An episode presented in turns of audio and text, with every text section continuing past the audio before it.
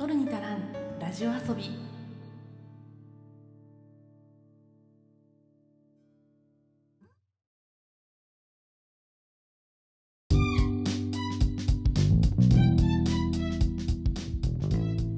日本の片隅から中毒気味なエンタメ愛を叫ぶ番組「取るに足らんラジオ遊び」通称「トルタラジオ」へようこそ。いつでもポップとサブのカルチャーの合間を歌っているパーソナリティの花田花です。先日ですねあのストリートビューカーを見たんですよ。ストリートビューカー見たことありますか？あの Google マップのストリートビューといえばねあの皆さんきっと見たことがあるんじゃないかなと思うんですけどこの Google マップのストリートビューを作るために日本国内で走っている車まあ日本国内だけじゃないんですけどねあの世界各地で走っている、えーとカメラをつけた車のことをストリートビューカーっていうんですけどこの車ですねあの Google マップの公式を見るとざっくりどの辺をどの期間走って撮影をしているかっていうのを見ることができるんですね。で現在2022年8月現在ですがあの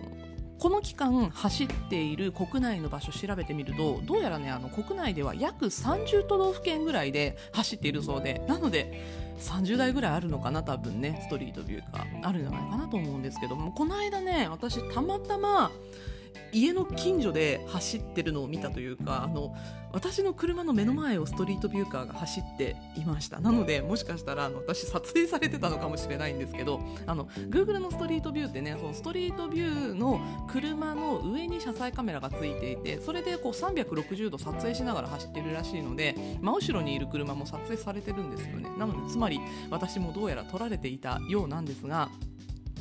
あのストリートビューカーっていうものをね以前も1回あの遭遇したことがあって見たことはあったんですが今回目の前を走っていたっていうこともあってまじまじと初めて見たんですけどあの車成田ナンバーなんですね。鈴木のアルトでした車種が。で割と派手なラッピングをされていて今ブルー系の Google マップのラッピングをされているんですけどなんかなんだろうあれ山なのかな？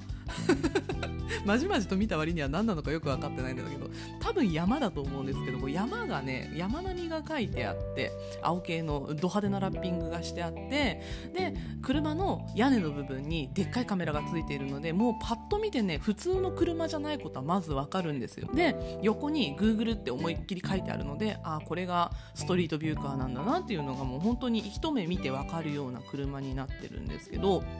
まあね、私あの数年前にも遭遇したことがあってその当時はねあの Google の Google って言ったらあの思い浮かぶ色あるじゃないですか。黄色とかグリーンとか赤とかのなんか Google からあるじゃないですか。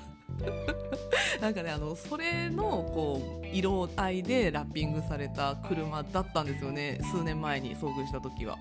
でその時はあの地元の国道で普通にストリートビューカーとすれ違ってあ今のやつ Google の車だぐらいの感じですれ違ったのであのしっかり見たことはなかったんですけど、まあ、あのそのすれ違った場所を少し後にストリートビューで確認したらばっちり自分の車が映ってたっていう事件が ありまして。でねあのストリートビューカー結構あの頻繁に車自体は走ってるので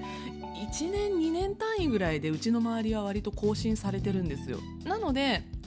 最新のストリートビュー見るとねやっぱりあの一番新しい写真に切り替わってるので過去の写真消えてるのかなって思うじゃないですか。実はですねこう Google マップタイムマシンっていう機能があって更新で消えるわけではないんですよ。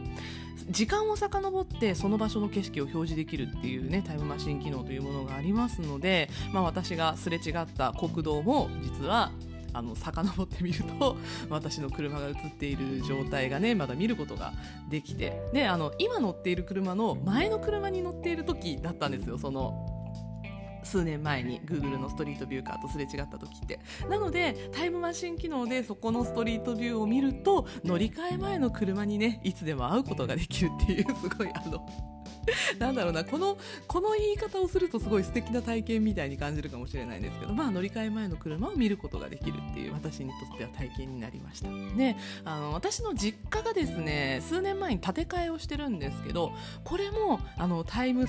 タイムマシン機能を使うことによって建て替え前の実家と建て替え後の実家を見ることができるっていうねあの Google さんが自動的に昔の街並みを保存してくれていることによって私が昔その学生時代とかに住んでいた頃の形のままの実家を今でも見ることができるっていうさちょっとそれもね嬉しいですよね。もうあの現実的には見ることができない景色っていうのをたくさん見ることができて。なのであの先日オープニングトークでお話ししたあの私が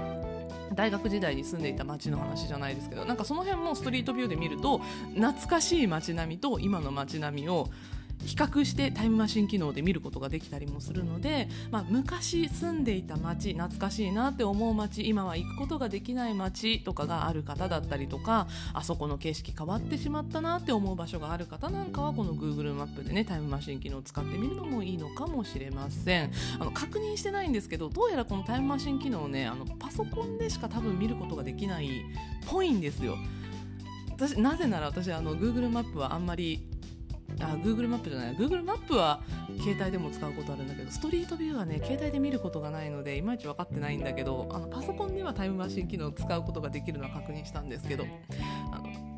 スマホアプリの方ではね見ることができるのかどうかっていうのちょっとチェックしてなかったのでもしあのパソコンの環境がある方はね簡単に見ることができますのでぜひぜひ見てみてはいかがでしょうか。ね。今回も更新されたら多分私が走って乗ってる車自体はね、まあ、映ってる可能性があるのでまた数ヶ月後にちょっとあの該当する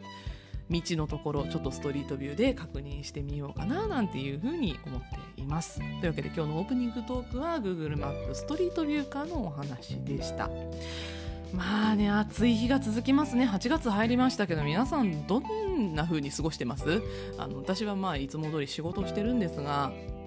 だれてますね、本当にね。あの子供たちはね、夏休みに入って、まあ、いろんなところで過ごしてますけど、だからみんな家にはいないですよ。自宅にはあんまりいないんですけど、日中。帰ってきたら、まあ、家暑いし、どこ行っても暑いじゃないですか。もう昨日なんかもう外に出たら、なんか湿度が晴れてたんですけど、65%ぐらいあって、なんか気温はね、30、56度ぐらいだったんですよ。あの温度計見たら。なんだけど体感気温40度ぐらいありましたね。あの湿度が高いせいで。なんかもう外に出た瞬間ぬるま湯に浸かってる？みたいな感じの気温になってましたけどまだ8月に入ったばっかりということでね暑い日々まだまだ続きそうですけど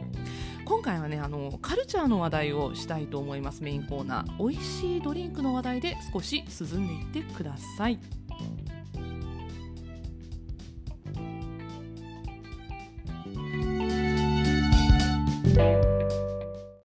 千変バンカルチャー。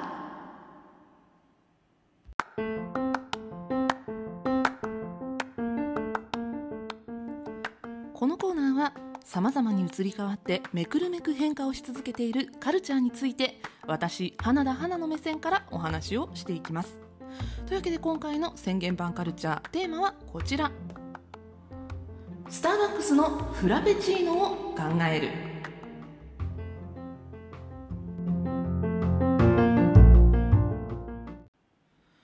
何を隠そうですね私。コーヒーが大好きでして。でそのコーヒーが好きって言ってこの話をすると邪道って言われるかもしれないんですけどスターバックスがすごい好きなんですよね。でスターバックスといえばフラペチーノだと思うんですよ。もうなんかあのちょっとね代名詞的な感じになってきているのがこのスターバックスのフラペチーノという商品かなと思うんですがフラペチーノって何か皆さん実際ご存知でしょうか？これねあのあんまり知られてないんですけどフラペチーノってスターバックスが持っている商標なんですよね。えーウィキペディアのあの一番最初の説明のところフラペチーノの説明のところ簡単に読んでみるとフラペチーノはスターバックスコーヒーで販売されている冷たいドリンクの種類と商品名である。コーヒーとミルククリームなどを氷とともにミキサーにかけたフローズン状のコーヒー飲料で現在はコーヒーを使った商品に加え果汁と氷をミキサーにかけたものなどのコーヒーを使わない商品も販売されるようになった。というふうに説明があるんですけれどもなのでフラペチーノってスターバックスで売ってるあのフローズン状のドリンクのことしか指さないんですよね。あのスターバックスが持ってる商品の名前なので他のコーヒーチェーン店だったりとかそれとか、まあ、例えば、まあ、私があの普段この番組の中で取り扱ってるコンテンツで言えばドラマとか映画の中ではスターバックスの許可を得ない限りフラペチーノっていう名前を使うことはできないんですね。わかりやすい例を挙げると私の推しが出演しているドラマ NHK で放送されていた「いいね光源氏くん」っていうドラマがあるんですがこの作品の中であのビジュアルだけは抹茶フラペチーノが出てくるんですよ抹茶のフローズン状のドリンクが出てくるんですけどでそれをねあの千葉雄大君演じる光源氏君が飲むシーンがあるんですけどこれドラマの中では抹茶フラペチーノっていう名前では出てこないんですね。抹茶ラテフロートっていう名前で出てくるっていう、まあそういうこう商標絡みのちょっとややこしい問題もあったりとかするんですが、まああの皆さんにここで分かっていただいておきたいのは、フラペチーノっていうのはあくまでもスターバックスに売っているあれっていう前提条件をちょっと知っておいてください。これには実は深い歴史があるんです。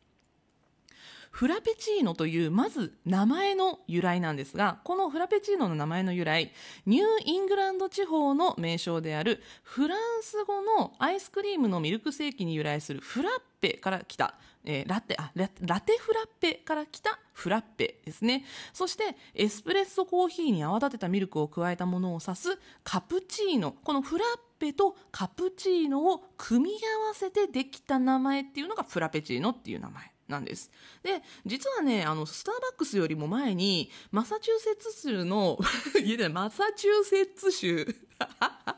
ああ、いやもう台無しだ。えっ、ー、と、マサチューセッツ州のボストンで商標登録された名前なんですね。で、え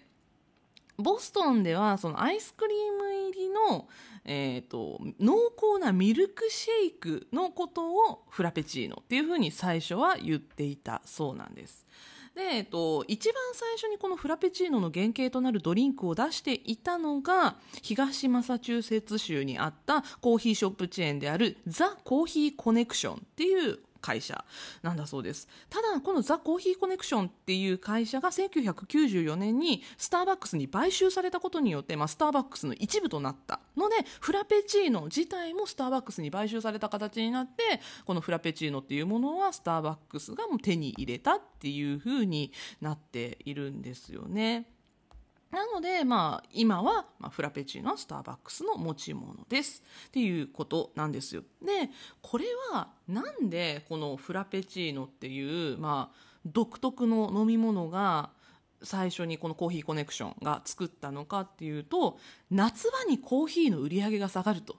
まあね、夏場に、その、今まで、その、フラペチーノ以前ですよ。フラペチーノ以前のコーヒーショップの夏場の主力商品って言ったらアイスコーヒーなんですよね。ただそれだけじゃ面白くないからやっぱり客足が下がる。でホットコーヒーは冬場ってほっといても売れるんですよ。今なんかさ親父ギャグ言ったみたいなホットコーヒーはねほったらかしといても売れるんですよ。言い換えちゃったけど。ほっといても売れるんでねあの冬場はそんなにその客足が落ちないんですけど夏場はどうしてもコーヒーショップ客足が下がってしまってコーヒーの売り上げが下がってしまうと。そこでザ・コーヒーコネクションが自社独自の面白いコーヒードリンクを作れないかといろいろ考えた結果もともとアメリカではあの日本ではねあんまり馴染みがない飲み物なんですけどあのフローズンヨーグルトっていう飲み物が割とあのメジャーな飲み物だったので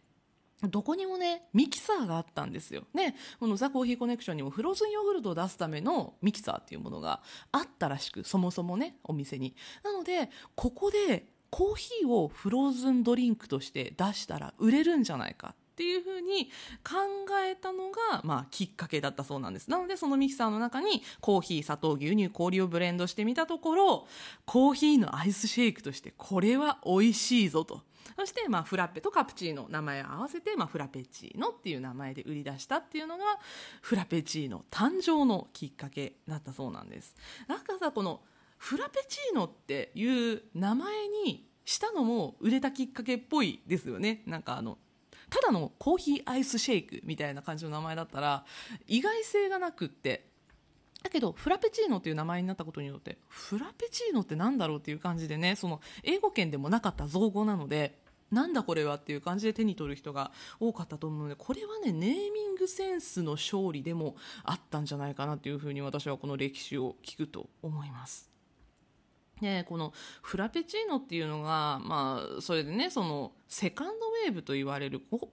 ヒーの歴史を支えたドリンクだなっていうふうに、まあ、あのよくね言われているんですよね。コーヒーの歴史ってその波で表現することがよくあるんですよ。の進化の過程をね。まずあの一般の人たちがコーヒーを飲み始めた、まあ、単純にその自宅でコーヒーを入れるだとか古き良き喫茶店でコーヒーを飲むとかねそういう文化ができ始めた頃のことをコーヒー文化においてはファーストウェーブっていうんですけどこの後スターバックスなどのチェーン店が登場した時のことをセカンドウェーブって呼んでるんですね。でその後、まああのコーヒー界ではサードウェーブが来たっていうふうに数年前に言われてましてあのブルーボトルコーヒーだったりとかそれとかあの1杯建てのコーヒー屋さんがチェーン店になり始めてちょっとこうなんだろうなこだわりのコーヒーショップみたいなのが出てきた時が、まあ、サードウェーブって言われてるんですけどセカンドウェーブの立役者として必ず名前が挙がるのがスターバックスなんですね。まあその他にも例えばあの国内のコーヒーショップだったら、ね、あのシアトルズベストコーヒーとかドトールとか、まあ、いろんなコーヒーショップの名前が出てきますけど、まあ、あの全世界的にコーヒーを広げた立役者といえばやっぱりスターバックスなんじゃないですかね。まあ私スターバックスすごく好きだしあの私が高校生の頃にあの地元にスターバックスができたんですよ。なのでスターバックスイコールおしゃれだったんですよね。なんかあの前回の、えっと、池袋ウエストゲートパークの時もさあの都会に対する憧れとかこう田舎の思うおしゃれみたいなのをね話をしましたけどその当時ですよ。なので私が高校生の時なので約20年ぐらい前ですね。その頃スタバってめちゃくちゃおしゃれだったんですよね。なかったしあの県内に今、えっと、長崎県内にはスターバックスコーヒーが、まあね、田舎なんでね、えっと、県内全部合わせても11店舗かな。あのそんなにないんですよ。あの頑張ればね全店舗回れるぐらいしかないんですよ。私実はあのスターバックス県内は全部制覇してるんですけど、まあ、それぐらいしかないんだけどねあの隣の隣の福岡県とかに行ったらさ回りきれないぐらいたくさんスタバがあったりするんだけど、まあ、あのスタバってねそのやっぱり田舎に来ると一大コンテンツになるんですよね。であスタバってめっちゃおしゃれじゃんみたいな感じに なってたね、まあ、そういうちょっとこうなんだろうな都会感の象徴だったんですね20年ぐらい前って。なんだけどまあ今ってそのうちの周りもそうなんだけどその、ね、あの私が住んでる長崎県がちょっとこう指標になってしまって申し訳ないんだけど長崎県下だと大体あのどこ行ってもあるんですよ。その主要な市町村にはどこにでもスタバがあるのでだからもう割と、ね、どこに住んでても田舎に住んでても身近な存在になったなっていう感じがするんですがまああのコーヒーのウェーブの話に戻るとセカンドウェーブが来始めた頃って本当にめちゃくちゃおしゃれな存在だったそんなスタバを語る上においてやっぱり欠かせなかったのがフラペチーノだったんですよね。そのスターバックスコーヒーってエスプレッソ系のドリンクが、まあ、ホットもアイスもメインなわけなんですけどコーヒー飲めない人っているじゃないですか。で私もあのスタバが流行りだした当時高校生そうだ一番最初にスタバに行った時私中学生だったんですけどね、スタバが流行りだした当時中学生高校生ぐらいだった自分のその青春時代を考えると私も中学生ぐらいまでコーヒー飲めなかったんですね。好きじゃなかったんですよ。あの家でケーキ食べる時は紅茶を入れてもらってたっていうぐらいね。あのコーヒーはあんまり好きじゃなかったんだけどでも親が割とコーヒーが好きでで家にあのコーヒーミルとかもあってね自分はコーヒー飲まないくせにあのコーヒーミル手動のコーヒーミルに豆を入れてガリガリ引くのが好きだったたんですよね子供の頃から。だからコーヒーの匂いとか好きじゃなかった好きだったんだけど 好きだったんだけど飲むのがあんまり好きじゃなかったの。でもなんかそういう、まあ、コーヒー嫌いでも、ね、コーヒー得意じゃない人間からも飲みやすかったのがフラペチーノなんですよね。だからこうなんかコーヒーをすごく好きだってコーヒー通だみたいな感じで自分のことを思ってている人からするとフラペチーノって邪道だっていう人たちもいるんですよね。そのスタバのフラペチーノなんてみたいな感じで毛嫌いしてる人なんかもいるんですけどね、あのほんあんなの本当のコーヒーじゃないとかカフェだったら美味しいコーヒーで勝負すればいいのにみたいなねそういうあのツーブっていろいろ言う人もいるんですけどまあねそのコーヒーっていうコンテンツの中で見ればそれはまっとうな意見なのかもしれないなって思うんですがなんだろうなそのフラペチーノがあることによってコーヒーショップの敷居って下がったんですよね。なのでまあ私が例えばその中学生高校生だった当時に一緒にスタバに足を運んでいた例えば私の妹だったりとか友達だったりとかを考えるとうちの妹もコーヒー好きじゃなかったんですよね。今やもうめちゃくちゃコーヒー飲む人なんですけどやっぱりちっちゃい時とかってあんまりコーヒー好きじゃなかったからだからその一緒にスタバに行き始めた頃ってあのキャラメルフラペチーノとかよく飲んでたしあれってめちゃめちゃ甘いじゃないですか。なんかそういうの飲んでたりとかそれとかその一緒に高校生の時にスタバにたまに行ってた友達とかのことを考えるとフラペチーノ率すごい高かったんだよね。それでそのフラペチーノだったらコーヒーが入ってるやつでもいけるって言ってたりする子が結構多くってなのでなんかコーヒーショップに入る第一歩としてそのフラペチーノっていうのはすごい大きな役割を担ってたんじゃないかなと思います。なのでそのコーヒーショップのメジャー化そしてコーヒーショップの存在のマジョリティ化を進めるにあたって、まあ、コーヒー文化が引いてみれば発展していく。そんな文化の発展の過程においてフラペチーノって大きな存在を担っていたと思うし何よりもそのコーヒーショップに入る人たちのその低年齢化だったりとかだってコーヒーっておじさんたちの飲み物ではないっていうねその喫茶店って入りにくいものではない行きやすい場所なんだっていう風になるとやっぱり今でもそうだけどスタバって高校生とか普通にいるからね高いけどスタバのドリンクって。なんか今見ればすごいなって1杯600円とか700円とかするの高校生が普通にお金出して買ってんのがちょっとおばちゃん目線になって思ってしまうんだけど。でも私たちも行ってたしなと思って。でもまあ私たちが行ってた当時もうちょっと安かったからねスタバね。なんかそういうの考えるとあれなんだけどでもまあ高校生たちでも行きやすいそして行きたくなる学生でも行きやすい行きたくなるそんなコンテンツを作ったっていうことを考えるとフラペチーノってマジでドル箱コンテンツなんですよ。でこれ私がなんでフラペチーノをコンテンツと呼んでいるかっていうとただの商品だと思わない方がいいと思うんですよねフラペチーノ自体を。まあ、これが何でかっていうと、現代ですよ。SNS の拡散力って半端じゃないんですよね。それでえっと先週ぐらいまでか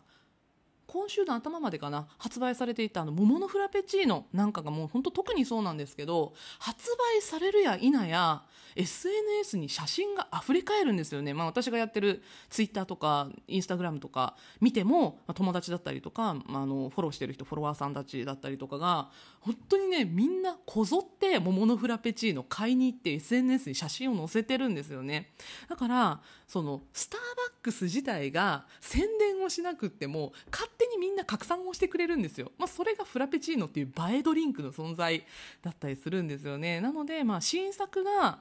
コンスタントに発売される。大体月に1回ぐらい毎月こういろんなフラペチーノに限らないんですけど毎月新作限定商品っていうのがねあのスターバックスから出るんですけどこれを写真に撮って SNS にアップするっていうもうコンテンツとしてフラペチーノっていうものが存在しているってもうそんな域に達してるんですよねフラペチーノって。なのでもう本当なんだろうなお金を生んでいるというよりはまあ、そこ自体がもう広告宣伝のコンテンツになってしまっているっていうような存在感をフラペチーノからは感じます。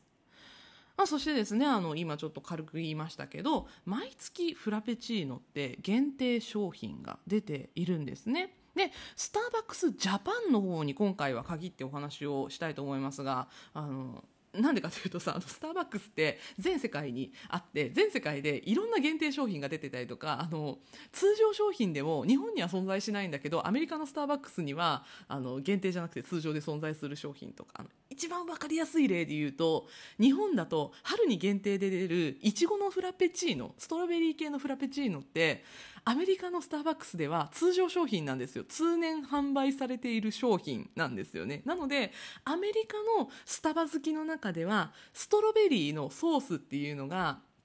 カスタマイズの1個のアイテムとしてもうメジャーというかもう絶対必ず通年あるものなんですよ。なんだけど日本のそのスターバックスのカスタマイズとしては、えっと、ストロベリーのソースっていうのは、えっと、春先夏にかけてかな夏前ぐらいですね。初夏ぐらいにいつもあのストロベリーのフラペチーノが限定で出るんですけどその時しかないんですよね。なので海外のなんだ海外のやつを真似しようとしても海外のカスタマイズのコンテンツ真似しようとしても日本ではこの時期しかできないとか、まあ、なんかそれはね逆もあるらしいです。なんか抹茶が昔は日本にしかなくってであの逆輸入みたいな感じでアメリカのスターバックスの方に入っていったみたいなこともあるらしくて。なんかそういうのとかもねあの異文化交流みたいになってるところあるみたいなんですけど、まあ、そんな感じでねその国国ごとにいろいろ違いがあるっぽいので今回はスターバックスジャパンに限ってちょっとお話をしていきたいと思うんですけれどもまあねそのスターバックスジャパンに限って話をするっていうのもあの私今回このお話をするにあたって現在2022年から過去、えー、7年8年ぐらい遡りました。2014年ぐらいまでちょっと遡ってみたんですけどそれだけで毎月限定で発売されているフラペチーノたち数えてみたら100作以上あったんですね。もうこれは把握しきれないと思って。なので100作超えたところで数えるのやめたんですけど。なんかそんそれぐらいもうあの毎月毎月新しい限定商品っていうのがフラペチーノ販売をされていますあの今回はもうフラペチーノに限ってお話をしているので、えっと、毎月限定で発売をされる商品の中であのラテとかもね出るんですよフラペチーノと同じ味のラテが出るとかあのそういうのもあるんですけど今回はちょっと申し訳ないんですがラテに関してはあの割愛をさせていただきます。ですねえっとまあ冬にはチョコレート。1月からね行くと。冬にはチョコレート。春には桜。夏には桃。秋にはさつまいもみたいな感じでね。あの一応そのなんだろうな。決まりみたいな 決まりっていうか、えーと、ここのシーズンでは大体これが出ますよ。あの例えばその冬のチョコっていうのはバレンタインに合わせて出るやつだったりとか、まあ、春の桜は4月に合わせて出るやつとかね。桃はもう桃の時期に合わせてとかあのお芋もお芋の時期9月10月ぐらいに合わせて出しますよみたいな。大体それぐらいの時期にこれが出るだろうなって予測できるところはあるんですけどそれ以外の時期にこう差し込まれるものが毎年ちょこちょこ違ったりとかするので、まあ、毎年ねそのフラペチーノ限定に関してはスターバックスファンの中でも楽しみにしている人がとっても多いものになっているんですけどこれでねあの歴代のフラペチーノいろいろ遡っていったらさ本当にねめちゃくちゃいろいろあるんですよ。例えばあのストローがお菓子でできているフラペチーノとかそれとかチョコレートケーキが丸ごと乗ったフラペチーノとかチーズケーキが丸ごとフラペチーノになったものとかあとドーム型のパイにストローを刺したフラペチーノとかね。あのそういうものとかもいろいろあったんですが、えー、とりあえず今年2022年に発売されたフラペチーノに限ってちょっと遡っておさらいをしていきたいと思います。まず、えー、今年2022年の1月から発売されたフラペチーノがトリプル生チョコレートフラペチーノとベイクドクリーミー生ホワイトチョコレートフラペチーノでした。トリプル生チョコレートフラペチーノが2022年の1月19日からそしてベイクベイクドクリーミー生ホワイトチョコレートフラペチーノが2022年の1月26日から発売されていました。もうホイップクリームからカップの中まで生チョコだらけっていうねとろけるような舌触りって言われてた。そんなチョコレートのね、まあ、あの毎毎年大体バレンタインシーズンに合わせて出るチョコレート系のフラペチーノでした。そしてその後2月からは今年はね桜が早かったんですよね。えっ、ー、と桜と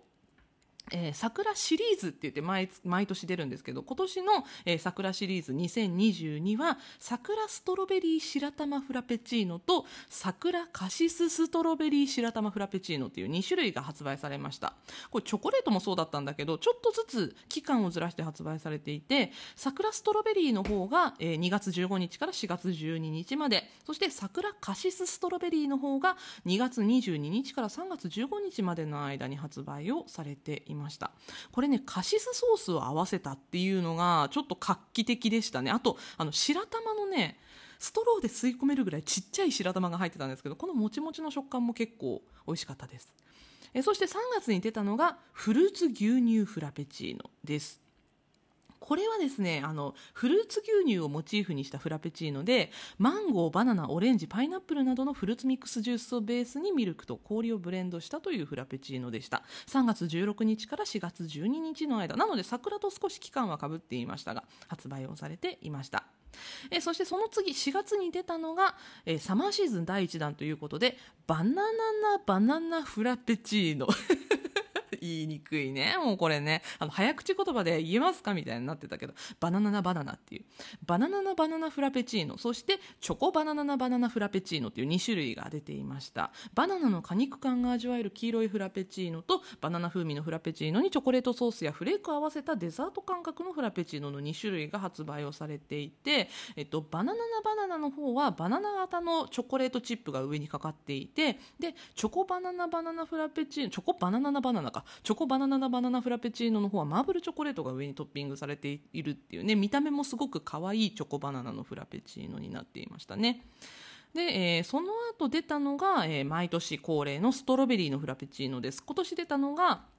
えっと、スターバックスストロベリーフラペチーノなんかあの原点に立ち返ったいちごのフラペチーノというふうに今年は言われていました。それが、えー、5月の11日から8月2日まで。そして、えー、超期間限定5月の20日から5月31日というかなりの短期間限定で発売されたのがストロベリーフラペチーノの時期にカスタマイズとしてよく、えーと、SNS とかでも拡散されるチョコレートソースを入れそしてチョコレートチップを一緒に入れて作ってもらうっていうあのアポロのお菓子のねあのチョコレートのお菓子のあのアポロの、えーと、なんかカスタマイズアポロフラペチーノなんていう風に言われるカスタマイズがあるんですがこれを公式がちゃんとメニューで出してきました。スターバックスストロベリーフラペチーノチョコレート版っていうのが期間限定限定の限定で発売をされたんですがこれはカスタマイズお願いしなくてもアポロフラペチーノを作ってくれるっていうねそんなストロベリーフラペチーノもありました。えそして6月に発売されたのがバナナに続く2022サマーシーズン第2弾ということでよりどりみどりザ・メロン・オブ・メロン・フラペチーノ。もう全部メロンでしたねこれね。あのホイップもメロン中身もメロン全部メロンメロンメロンっていうメロンだらけのフラペチーノが出ていました。これが6月1日から7月12日までの発売でした。そして、えー、7月13日から8月2日まで出ていたのがこれも、えー、毎年恒例の桃。今年は桃モアフラペチーノ。なんか今年のフラペチーノ全部言いにくいね。桃モアフラペチーノ。キンキンに冷えた桃を丸かじりしたかのようなピーチフラペチーノということで、まあ、毎年恒例の果肉が入ったフラペチーノでありながら、えー、この桃のフラペチーノもメロンのフラペチーノと同じくホイップまで桃の味がするという、桃まみれのフラペチーノが8月2日まで販売をされていました。えそして現在8月3日から31日まで8月の間、え発売をされているのが去年47地元フラペチーノという形で47都道府県すべての都道府県でそれぞれ限定で発売をされていたフラペチーノの中から3つのフラペチーノをピックアップして全国販売になったフラペチーノ3種が販売になっています。え今年全国で発売されているのが去年石川県山梨県沖縄県の3県でそれぞれ発売されていた石川イージ防法自茶フラペチーノ山梨テテブドウホワイトチョコレートフラペチーノそして沖縄カリーチンスコバニラキャラメルフラペチーノの3種類です。あね、あの47地元フラペチーノ本当に47種類あって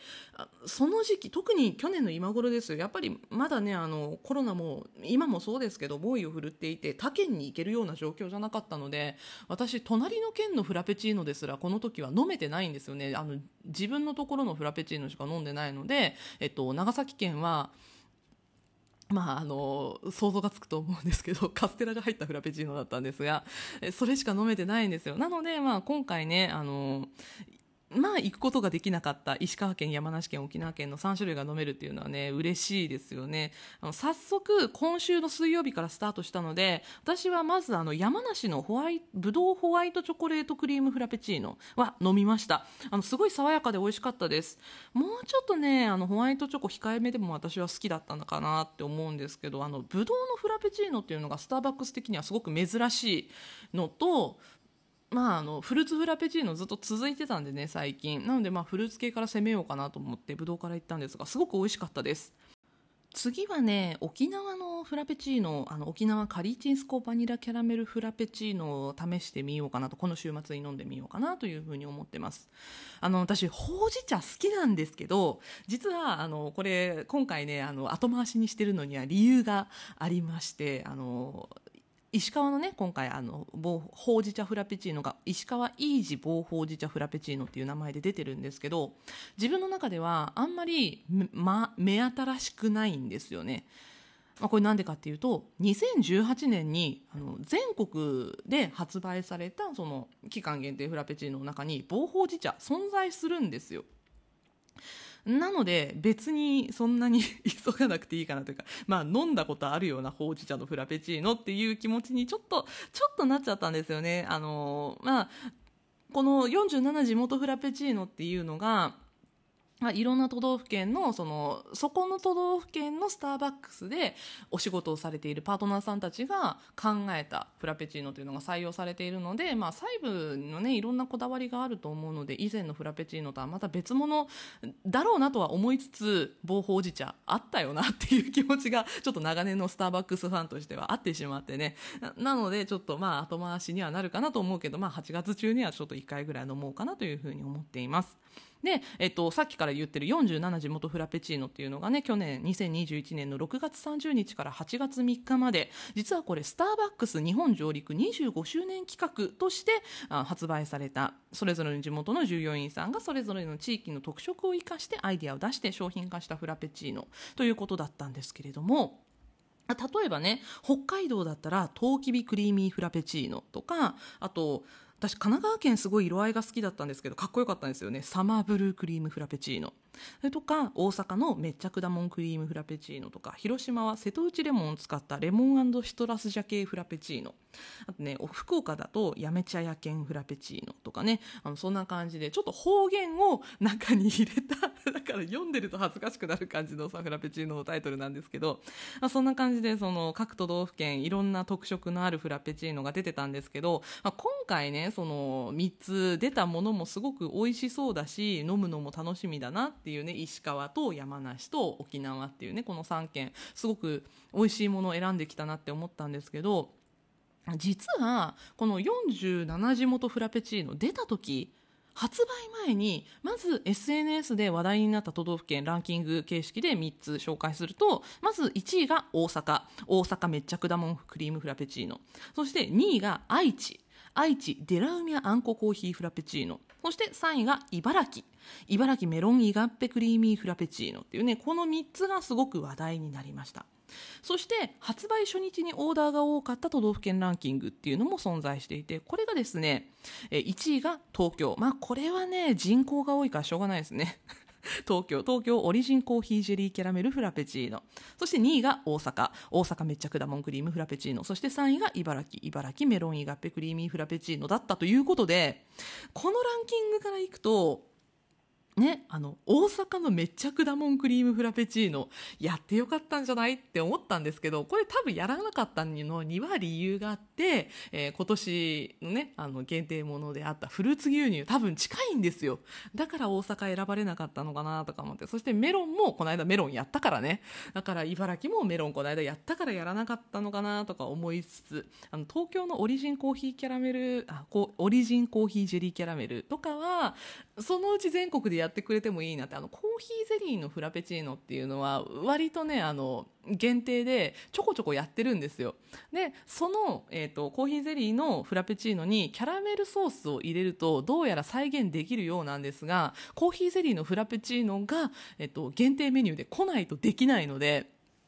これはねあのぜひコーヒーゼリーがまた復活した時にでもねちょっと限定的にやってほしいななんて思うんですけど他の都道府県でもね気になるフラペチーノたくさんあるのでやってほしいのいっぱいありますね。それであの、過去の限定になるんですけど、私ね、2019年のお正月に限定発売された、ごまごまごまフラペチーノっていうね、黒ごまのフラペチーノがすごい好きだったんですよ。で、えっと、47地元フラペチーノの中でも、2件ぐらいね、黒ごま使ったフラペチーノがあったんですよね。確か山口県と、もう1箇所どこだったかな？なんか2箇所ぐらいあったんですよね。なので、黒ごまも作れる技術力があるはずなので、またどっかでね、やってほしいな。その和のフラペチーノが出せる時期っていうのがさ、多分秋か冬だと思うので、なんかその辺で黒ごまもまた復活させてほしいなとか、なんか47地元フラペチーノはラインナップ見てるだけで今でもワクワクするので、今回こうやって3作を復活させて全国展開させたということはまたね人気があったものは全国展開でいろいろ飲ませてくれるそんなちょっとね期待を寄せられる展開になっているのでねまたね今後も楽しみにしていきたいなというふうに思っています。まあそれ以外もねスターバックスのフラペチーノワクワクする商品がまた今後もたくさん出てくるんじゃないかなと思うしそしてねあの通常商品もそしてその通常商品を使ったカスタマイズもスターバックスは本当にねいろいろ楽しめるので本当無限大なんですよ楽しみ方がなのでね、まあ、この夏もスターバックス行ってね、フラペチーノを飲んで暑さを乗り切っていければなと思っています。というわけで今回は宣言版カルチャースターバックスのフラペチーノについて考えるということでお送りしてきました。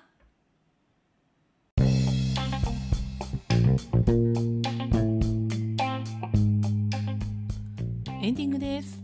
あの私ね本当にスターバックスめちゃくちゃ好きでねあの別番組の方で結構スタバの話をしてるんですよ。なので、まあ、気になる方は基地に絡む糸と検索していただいてねあのその中でまたスタバって検索してもらうと結構トーク上げてるのでまたそちらも聞いていただければなと思います。あの私のスタバ愛の根底にあるのはやっぱりあの本編の中でもお話しした通りもともとは都会的かっこいいっていうところから憧れが始まってでいろんなコーヒーが飲めるっていうねあの私はだんだんそこからコーヒーが好きになってであの今はねもう家でも結構コーヒーをしっかり入れたりとか豆にこだわって買ってきたりとかねそういうことも楽しんでいたりするので、まあ、あの私のコーヒーを楽しむそんな経験の原点としてスターバックス今でもすごく好きなのでそしてね割とあの行動範囲内にスターバックスがあるので。なのでねしょっちゅう行ってたりもするんですけどなのでまあ自分がコーヒー好きそしてスタバの飲み物が好きっていうところでひいきしているっていうのとあとですねあのここはもう俳優オタクらしい話になってしまうんですがらしいというかあの私のね最推しの俳優千葉雄大君さっきも本編中であのいいね光源氏君でちょっと名前を出しましたけどあの千葉雄大君がですね、えっと、俳優さんになる前、えっと、チョキチョキという雑誌で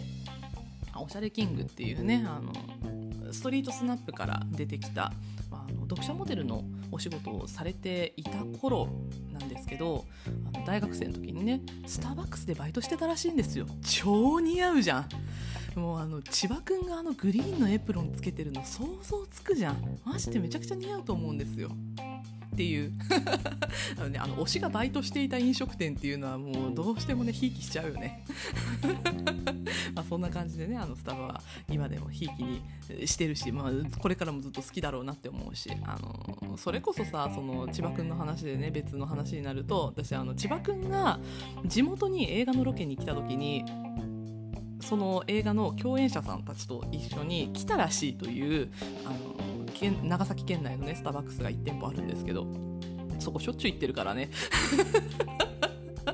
なんかそこの目撃情報のなんかあの写真とか結構上がっててそこのさカウンターがあるんですけど今ちょっとね改装されてて微妙に見た目が変わっちゃってるんだけどあここ推しが立ったカウンターかとか思いながらさ行ったりするんですよ。なのであのそういう目撃情報が多いのもさスタバっていうねなんかチェーン店のくせにそういうのがあるっていうのはさ意外意外にねなんかそういうところもあるなっていうふうに思ってるんですけど、まあ、そういういろんないろんな脇道にそれた話があって、まあ、スタバのことはこれからもひいきにしていきたいなというふうに思っています。えー、とあとそしてですねもう一つさそのエンタメ的に私が今回すごく今週お祝いしておきたいと思った件があるんですけれどもこれちょっとエコー使っちゃおう。東京リベンジャーズ2制作決定おめでとうございます。あ拍手までエコー入れてしまった。まあそんな感じでさ通り部2ですよ去年の夏最高に私が燃え上がった東京リベンジャーズ実写版2が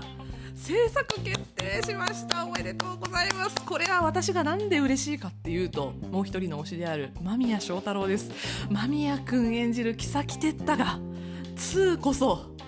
本当に目立ってくれるだろうと。だってあそこからの話ですからね。しかもその東京リベンジャーズ2が制作決定してで、えっと、制作決定っていう感じでその公式ホームページ飛ぶと最初はねその東京リベンジャーズ2制作決定ってだけ出てるんですけどずっとそのページのまま10秒ぐらい眺めてると画面がチカチカチカチカってしてあの原作読んでると分かるんですけどバルハラっていうチームがあってそのバルハラのねロゴが浮き上がってくるんですよ。バルハラといえば初期は木崎哲太なわけでこれは間宮祥太朗がもう出てこないわけがないわけで嬉しい。もうね2023年が待ちきれませんね。2023年公開予定ということで、まあ、今から制作が始まるということなんですが。楽しみ ちょっとね東京リベンジャーズの話もちゃんとしないといけないなとは思いつつあの先日地上波でちょっとねあの放送があったばっかりなのでそして、えっと、前回、前々回か、えっと、アンケートを取ってね、ちょっとそのアンケート結果についてのお話も、ちょっと今回すっ飛ばしてしまったので、ちょっと来週やろうと思いますので、まあ、その後ぐらいにちょっと東京リベンジャーズの話も、ちょっとね、夏の暑いうちに通り部の話はしておきたいなと思っていますので、通り部の話もぜひお楽しみに。というわけで、ちょっと宿題がたくさんありますが、今週はこの辺りでお別れです。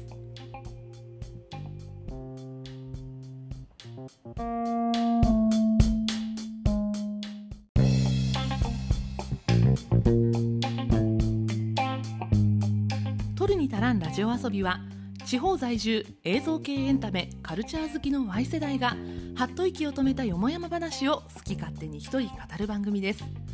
番組へのご意見ご感想取り上げてほしい話題などは概要欄のメールフォームからお送りください。花田花が思うままに更新する Twitter と Instagram もありますのでそちらもぜひフォローよろしくお願いしますまた Twitter、Instagram ではハッシュタグトルタラジオで感想もお待ちしております。ハッシュタグトルタラジオタイムラインに流していただけると本当に嬉しいです。どうぞよろしくお願いします。では、今週はここまで。エンタメには中毒性がございます。用法、用量を守って正しくお楽しみください。お相手は花田花でした。またね。